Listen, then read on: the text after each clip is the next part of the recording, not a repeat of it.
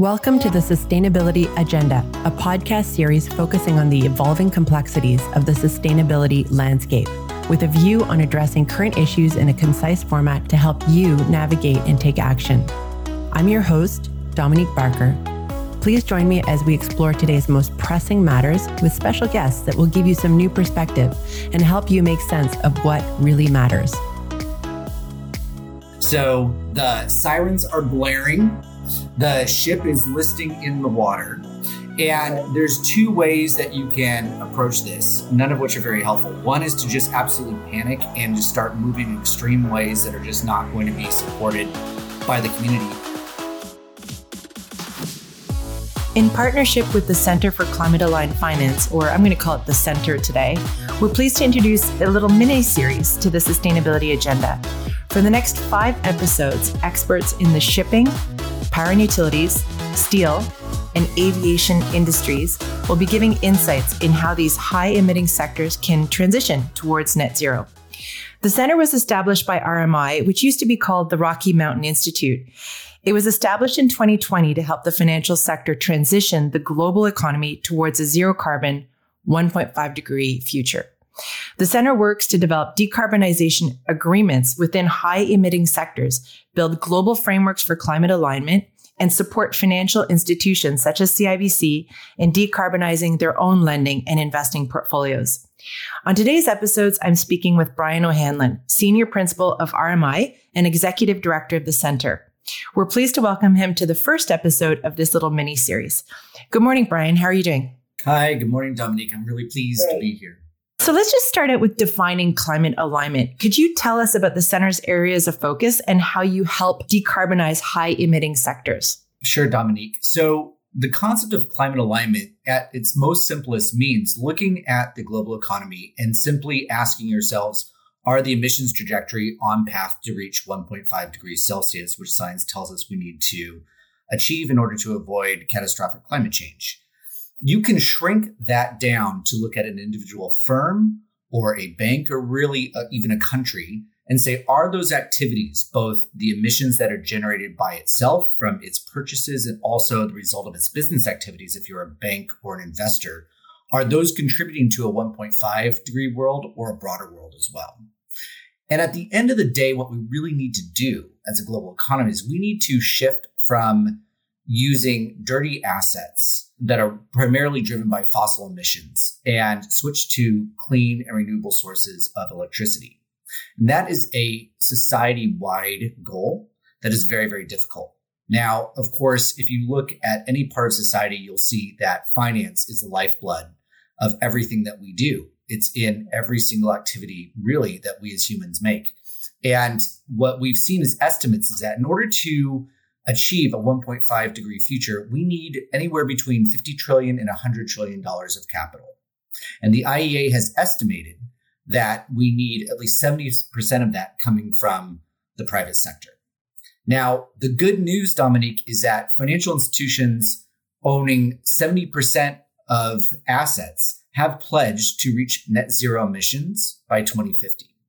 The bad news is that because this is a societal problem, of which financial institutions are one actor, absolutely none of those institutions have any clear idea how they will be able to fully achieve their goals. And so, what the center does is working at the firm, at sector levels, and at the system level, we work to enable the implementation of those climate commitments.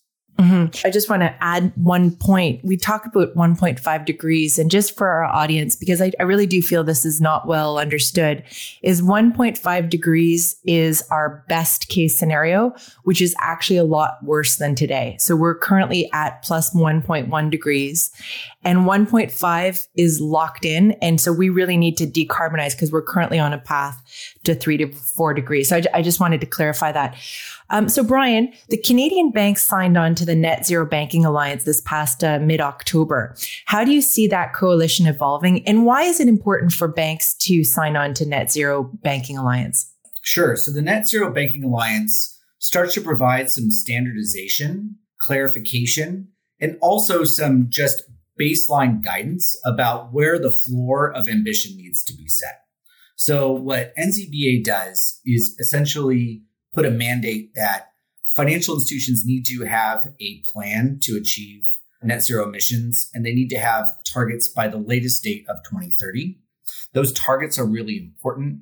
Also, in the absence of a global government, because we don't have a global regulator of the entire global banking system, it's really important that there's a broad understanding among financial institutions of what is the appropriate criteria. So, looking at issues such as uh, carbon credits, issues such as how we're going to define individual sectors, it's really important for banks to have an understanding of what they are doing and have that be something that is comparable across institutions. And for your clients too, it's very important that you have multiple financial institutions all moving in the same direction because that gives you the business certainty that is the bedrock of your activities. Mm, yeah. Okay. A challenge that we see in the financial sector is that FIs or financial institutions, they all want to decarbonize their portfolio, but we can't do it with scale as the world's population continues to rely on carbon intensive industries. And likewise, companies are hesitant to make those changes to their operating model because they fear hindering their own sources to investment and credit. So, how can banks and companies work together to approach these concerns and to scale decarbonization efforts in order to help transition the real economy towards net zero? Sure. So, I think you're absolutely right that companies cannot move without the ability of their investors and their creditors to support them. And at the same time, the ask on financial institutions is actually quite large we are asking you to influence and push the global economy in a way that is unfamiliar from a financial institution and really is not what society is asked in general.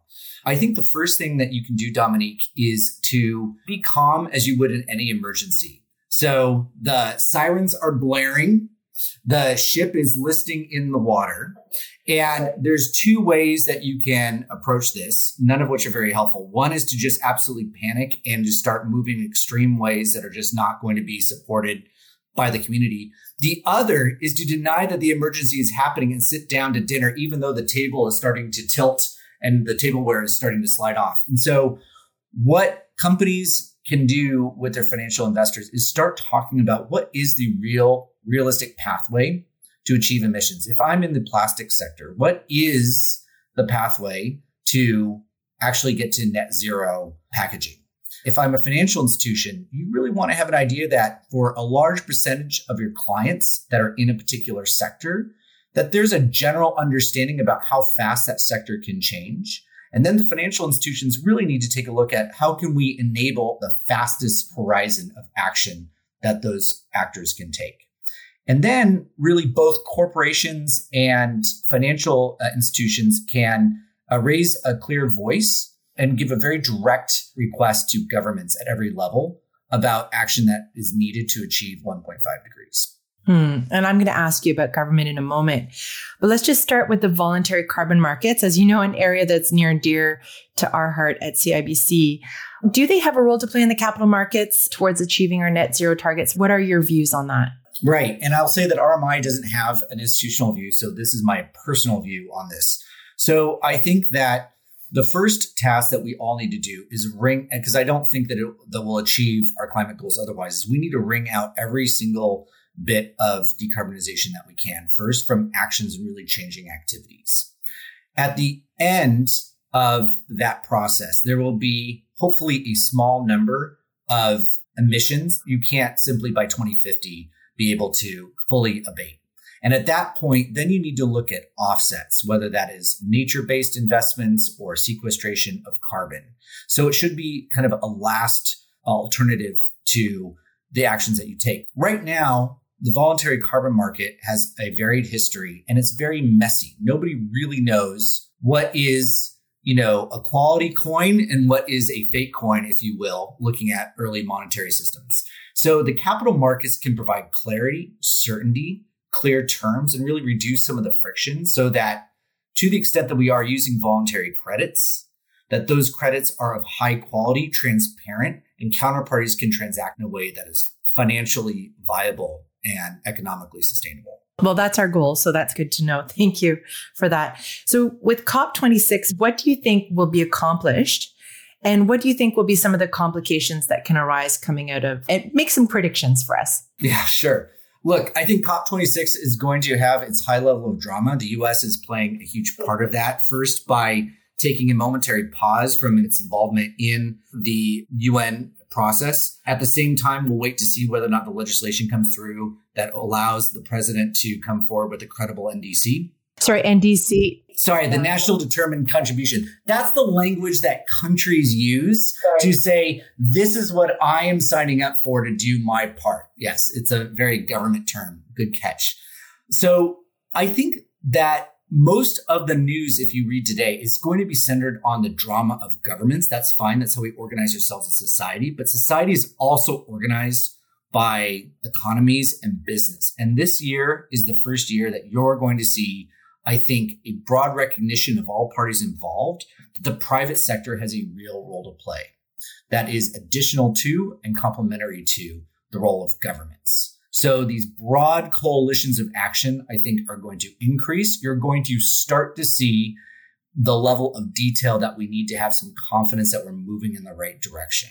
And I also think, Dominique, probably my broadest prediction, but take a look at what's happening on trade policy and if there are trade announcements coming out around hard to abate sectors from certain governments that could add a bit of a trade element to decarbonization efforts. That's quite insightful. Thank you. And I think you're on the ground there as well and will be helping to contribute to the conversation. So that's terrific. So reducing emissions needs to be a global effort. We all know that. So what role does policy play? You mentioned government earlier and you just mentioned it in your past statement there, but what role does policy play in financing transition activities? And what role do financial institutions play? And is there an intersection there? Yeah, there's absolutely an intersection. You just named air and water when it comes to the global economy. Both have an extremely important role to play. Look, I think for most of the, discussion on um, climate, we've looked at government for the solutions. And by no means just the fact that RMI is focused mostly on private sector activities. By no means does that diminish the role that governments can play. Governments are the source of the fastest action possible when it comes to climate, but also if you're a business or an investor the fastest route to instability and uncertainty, which could come if governments react too late and panic when they all of a sudden realize that the ship is sinking. So governments have a role to play early on and setting broad, clear standards. So in the US, we have the Food and Drug Administration, which sets broad rules to make sure that the food I eat is safe. And we need governments to play a bit of that role. And then they need to nudge and sometimes push the global economy through both sticks of regulation, but also carrots for incentives to move the economy faster than it could go on its own. And we've had a number of large corporations, and I have here that 20% of the world's largest corporations have committed to achieving net zero carbon emissions. But how do we keep these companies accountable. Do you have any suggestions or ideas? And some of our audience are corporate clients. Should there be mandatory requirements or legislation to enforce climate commitments? And how, like, how do we follow this as we move towards that 2030 or 2025 interim target? And then that, that last target, 2040, 2045 or 50? Sure, absolutely. So I think that there's some roles that the government can play that can be enormously helpful, I think, and welcome by the majority of your clients. The first is just simply truth in labeling. Um, there are, and this will happen at the climate negotiations too, of all the blizzard of announcements and advertisement that you will see, some of which are in very good spirit and moving towards a solution, and some are false advertising. So policy and regulation can provide a protection against false advertising. The other thing that I know, Dominique, that your teams has struggled with and your clients struggle with too is that if all six of the large Canadian banks have a different disclosure requirement of what they want their clients to do and tell them about as far as the data and their efforts, that's a large business expense as well. And so I would love to see some sort of mandatory minimal bar of reporting that would just clarify and ultimately at scale save costs for everybody involved in the process here as well. We certainly have a lot of empathy for some of those corporate clients, especially smaller companies. These are large expenses to have all of this disclosure and it's very confusing.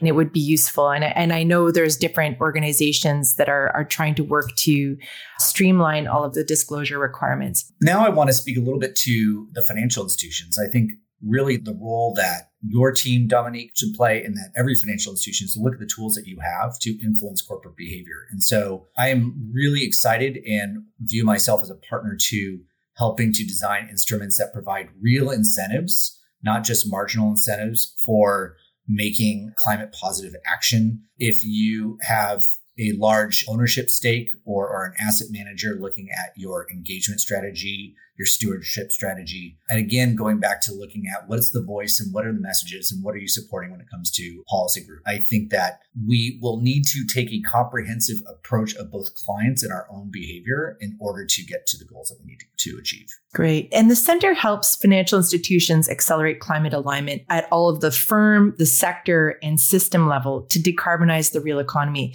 What does that look like exactly? And maybe you could provide us with some examples or trends of these climate alignment efforts at these different levels. Sure. So, one of the challenges that financial firms have is that often you need to connect the sustainability group with the key business lines. And so the center is working, for example, in we're going to be coming out with some future products that really translate the mess of methodologies and standards and reporting, and not only provide clarity for firms, but also talk about how that is business relevant from an individual transaction perspective. At the broad sector level, let's say that you're a firm and would like to decarbonize into shipping.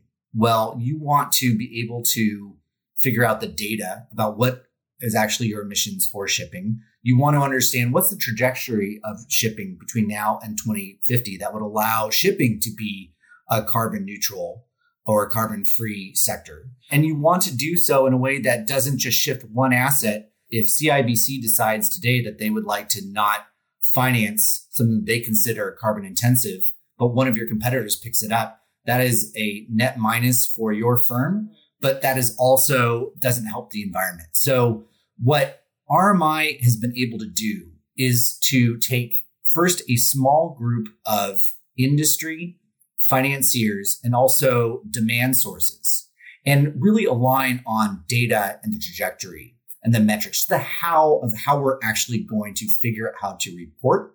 And after we report, making sure that the actions that the institution as a whole takes is in line with where industry needs to go. And we are doing that sector by sector. And at the system level, I think what we're doing is as you go back to NZBA, which is a coalition of banks setting a broad commitment, they'll only be able to achieve their commitments if they're able to decarbonize in the hardest sectors. And so we are proud to be NZBA's first official external partner, taking the work that we're doing at sectors and connecting that to the system as a whole. That's excellent, Brian. And I've heard you describe it as the engine room, and you're really the glue that brings everyone together. So I really appreciate that. And that's a great setup for this mini series that we have. And as Brian said, the RMI or the center is working with financial institutions and with different industries to help find that pathway to decarbonization.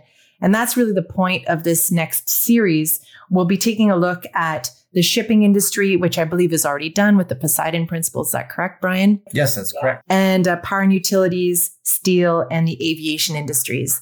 So thank you so much for that setup. And thank you for the center's work that you're doing. We see you as a great partner and an industry leader and, and really helpful to the financial sector. So thank you very much, Brian. Thanks for the opportunity, Dominique. Please join us next time as we tackle some of sustainability's biggest questions providing different perspectives to help you move forward. I'm your host, Dominique Barker, and this is the Sustainability Agenda. The materials disclosed on this podcast are for informational purposes only and subject to our code of conduct as well as IIROC rules. The information and data contained herein has been obtained or derived from sources believed to be reliable, without independent verification by CIBC Capital Markets, and to the extent that such information and data is based on sources outside CIBC Capital Markets, we do not represent or warrant that any such information or data is accurate, adequate, or complete. Notwithstanding anything to the contrary herein, CIBC World Markets Inc. and or any affiliate thereof shall not assume any responsibility or liability of any nature in connection with any of the contents of this communication. This communication communication is tailored for a particular audience, and accordingly, this message is intended for such specific audience only. Any dissemination, redistribution, or other use of this message or the market commentary contained herein by any recipient is unauthorized. This communication should not be construed as a research report. The services, securities, and investments discussed in this report may not be available to nor suitable for all investors. Nothing in this communication constitutes a recommendation, offer, or solicitation to buy or sell any specific investments discussed herein. Speakers on this podcast do not have any actual, implied, or apparent authority to act on behalf of any issuer mentioned in this podcast. The commentary and opinions expressed herein are solely those of the individual speakers, except where the author expressly states them to be the opinions of CIBC World Markets Inc. The speakers may provide short term trading views or ideas on issuers, securities, commodities, currencies, or other financial instruments, but investors should not expect continuing analysis, views, or discussion relating to those instruments discussed herein. Any information provided herein is not intended to represent an adequate basis for investors to make an informed investment decision and is subject to change without notice. CIBC Capital Markets is a trademark brand name under which Canadian Imperial Bank of Commerce, CIBC, its subsidiaries and affiliates provide products and services to our customers around the world. For more information about these legal entities, as well as the products and services offered by CIBC Capital Markets, please visit www.cibccm.com.